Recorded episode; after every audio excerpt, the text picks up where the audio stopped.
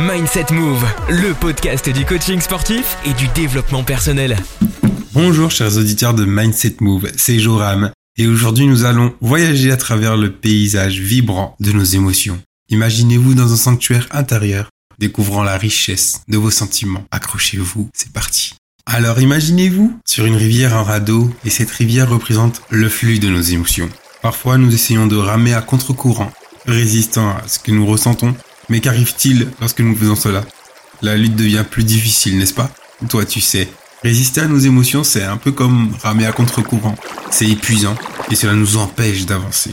Accepter nos émotions, c'est lâcher les rames et laisser la rivière nous porter. Souvenez-vous, la rivière, c'est elle où elle va. Faites-lui confiance, faites-vous confiance. Nous allons parler d'un mot, une technique, quelque chose que vous connaissez peut-être, la pleine conscience. Parlons maintenant d'une boussole précieuse sur ce voyage émotionnel, la pleine conscience. Imaginez-vous assis paisiblement, ressentant le souffle de l'air sur votre visage, écoutant chaque son autour de vous. Vous l'entendez? La pleine conscience, c'est être présent à l'instant, c'est accueillir chaque émotion sans jugement, simplement en la reconnaissant pour ce qu'elle est. Écoute, faisons un petit exercice si es d'accord. Ferme les yeux, respire profondément et note chaque sensation chaque son. Et si une émotion surgit, accueille-la comme si vous et elle, vous étiez de vieux amis, mais sans la juger. Et ben voilà, la pleine conscience, c'est cela. Un moment de paix au milieu du tumulte. C'est ça, la pleine conscience. Dans cet épisode, on va faire quelques petits jeux quand même. Commençons par un petit exercice. Vous me suivez?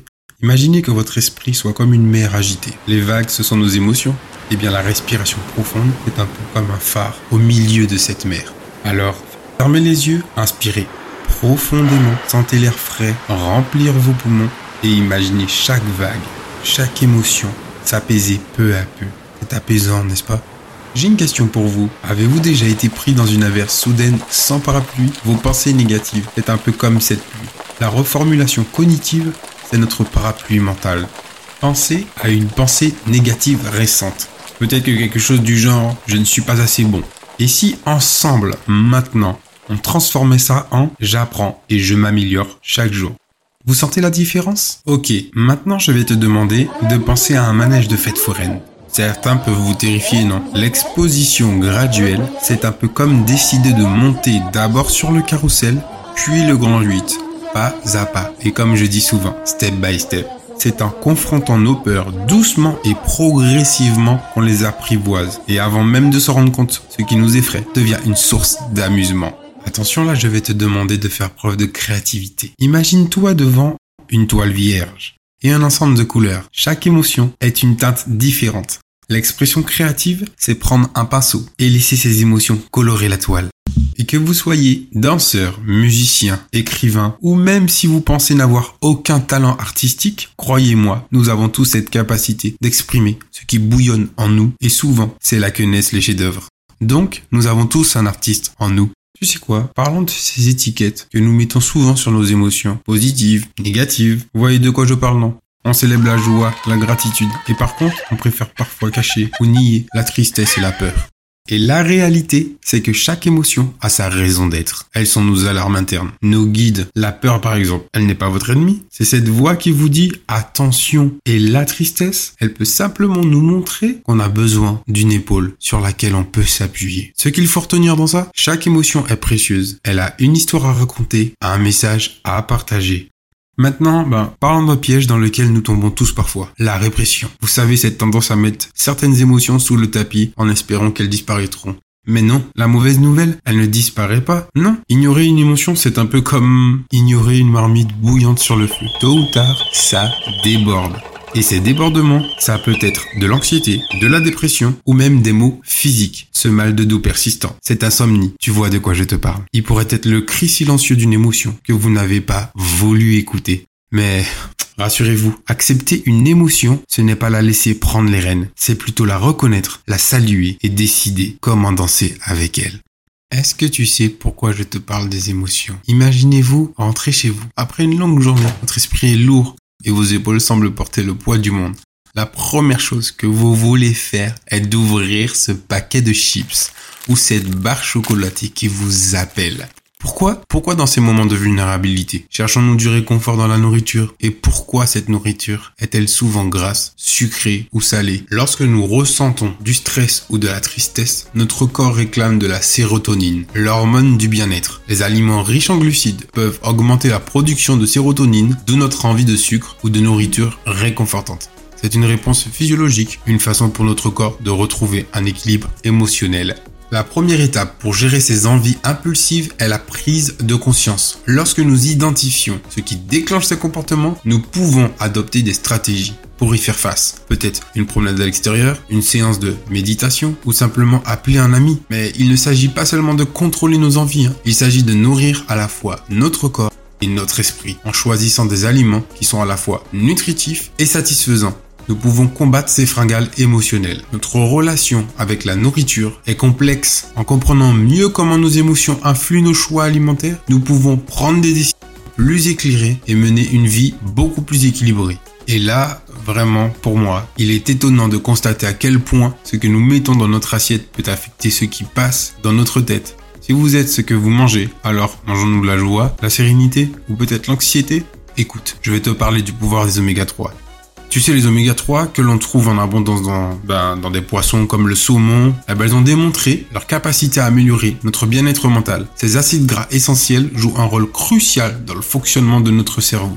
Ah là là, mon dieu, le fameux chocolat. Et que dire du chocolat? Beaucoup d'entre nous se tournent vers lui pour un petit remontant. Le chocolat déclenche la libération d'endorphines, ces hormones du bien-être, qui nous procurent une sensation de bonheur. Mais attention, je ne vous ai pas dit de taper la tablette. Les aliments fermentés et la santé intestinale. Est-ce que vous savez ce que ça représente? Les aliments fermentés, comme le yaourt, la choucroute, sont riches en probiotiques. Et devinez quoi? Vous le savez déjà, notre intestin est souvent appelé notre deuxième cerveau. En prenant soin de notre flore nous pouvons donc directement influencer notre humeur et notre bien-être mental. Mais ça, vous le savez déjà, comme vous pouvez le voir. L'alimentation ne se limite pas à nourrir notre corps, elle nourrit aussi notre esprit, nos émotions, alors la prochaine fois que vous choisirez un aliment, pensez aux merveilleux effets qu'ils peuvent avoir sur votre humeur. Écoute, pour comprendre pourquoi nous avons des fringales, commençons par explorer le cerveau. Le cerveau est programmé pour rechercher du plaisir et éviter la douleur. Dans des moments de stress ou de tristesse, notre cerveau cherche toujours des moyens de se sentir mieux et pour beaucoup d'entre nous, la nourriture devient ce moyen. Pensez au moment où vous avez cherché du réconfort dans une barre chocolatée ou un plat de pâtes. Peu importe, la nourriture que vous aimez, ces aliments libèrent de la sérotonine, souvent appelée l'hormone du bonheur. Ils nous donnent une sensation de bien-être, mais malheureusement cet effet est souvent éphémère. Et ça, vous le savez Identifier les émotions qui déclenchent nos fringales est essentiel. Est-ce le stress, l'ennui, la fatigue, la tristesse? En étant conscient de ce qui se cache derrière notre envie soudaine de manger, nous pouvons prendre des mesures pour gérer ces émotions d'une manière beaucoup plus saine. Nos hormones jouent également un rôle majeur. Le cortisol, souvent appelé l'hormone du stress, peut augmenter notre appétit et notre envie de manger des aliments riches en sucre et en gras. Il est donc important de trouver des moyens de gérer notre stress pour contrôler ces envies impulsives. Heureusement, il existe de nombreuses façons de gérer nos émotions sans recourir à la nourriture. Méditation, exercice, journalisation, écoute de la musique ou tout simplement bah, parler à un ami. Ces techniques peuvent nous aider à traiter nos émotions plus qu'à les masquer avec de la nourriture. La relation entre les émotions et les fringales est complexe, mais avec la prise de conscience et les bonnes stratégies, nous pouvons renforcer notre relation avec la nourriture et avec nous-mêmes. Écoute, je vais te donner un petit peu mon point de vue parce que pour moi, c'est intergénérationnel. Et ça, j'en suis convaincu. Depuis la nuit des temps, le sucre est utilisé lors de célébrations, fêtes, occasions spéciales. Pensez aux gâteaux d'anniversaire, aux bonbons lors des fêtes. Ces traditions renforcent l'idée que le sucre est une récompense. À l'ère moderne, le marketing joue un rôle majeur. Combien de fois avons-nous vu des publicités où une personne déguste une glace après une rupture ou célèbre avec du chocolat? Ces images s'ancrent dans nos esprits et renforcent l'idée que le sucre est le remède à nos maux. Après avoir consommé du sucre, il y a une montée rapide de glycémie. Ce boost d'énergie peut donner l'impression d'une recharge, d'où l'envie de sucre quand on est fatigué ou déprimé. Dans le vaste univers de l'expérience humaine, deux éléments se démarquent par leur omniprésence et leur influence, l'alimentation et les émotions. Chaque bouchée que nous prenons, chaque sentiment que nous ressentons sont les témoins silencieux de notre histoire, de notre culture et de notre expérience individuelle. L'alimentation n'est pas seulement une nécessité vitale, c'est aussi un reflet des émotions que nous traversons à chaque étape de notre vie. Les anniversaires sont célébrés avec des gâteaux, les peines de cœur sont souvent noyées dans la glace et les victoires sont toastées avec du champagne. Cette et habitudes montrent clairement comment nos émotions influent nos choix alimentaires. Mais à l'inverse, ce que nous consommons a également le pouvoir d'affecter notre état émotionnel. Un repas équilibré peut nous donner l'impression d'être revigoré et énergique, tandis qu'un excès de sucre peut entraîner bah, des baisses d'humeur. Il est important là de noter que ces interactions entre alimentation et émotion n'est pas simplement le fruit du hasard. Elle est le résultat d'années d'évolution. Nos ancêtres ont appris à associer le goût à une source d'énergie fiable. Et c'est cette association qui pourrait expliquer pourquoi nous nous tournons vers le sucre dans les moments de stress ou de tristesse. Mais alors comment pouvons-nous naviguer dans ces mers complexes de désirs, de besoins et d'émotions? Bah, la clé réside peut-être dans la conscience, en devenant plus conscient de la façon dont nos émotions influent nos choix alimentaires et vice-versa. Nous pouvons espérer atteindre un équilibre qui favorise à la fois notre bien-être émotionnel et physique. Donc, en fin de compte, il est essentiel de reconnaître et de célébrer la beauté de cette relation intrinsèque entre l'alimentation et les émotions. En plus, c'est un rappel pour notre humanité de notre capacité à ressentir profondément notre besoin inné de nourrir notre corps et notre âme aussi, en embrassant surtout cette relation, mais en la comprenant et en la respectant. Nous ouvrons la voie à une vie plus équilibrée, satisfaisante et harmonieuse. Malheureusement, bah, mes chers auditeurs, nous sommes à la fin de notre voyage à travers les émotions et l'alimentation. Vous êtes-vous déjà arrêté pour vous demander quoi un simple morceau de chocolat peut éveiller en vous tant de souvenirs de sensations et de réconfort? Eh ben, dans la douce mélodie de notre vie, chaque bouchée est comme une note qui résonne avec nos émotions.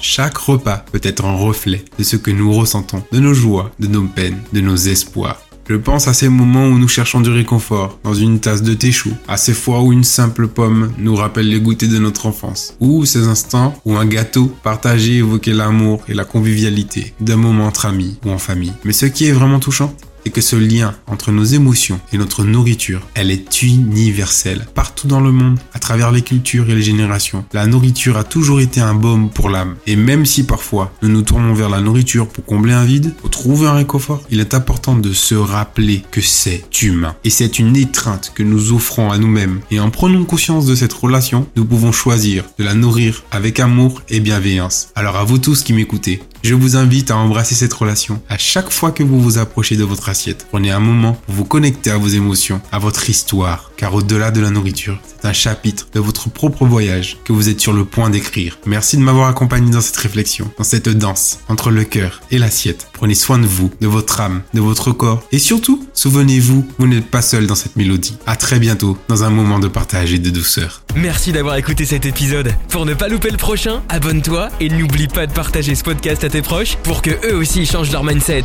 avec Mindset Move, le podcast du coaching sportif et du développement personnel.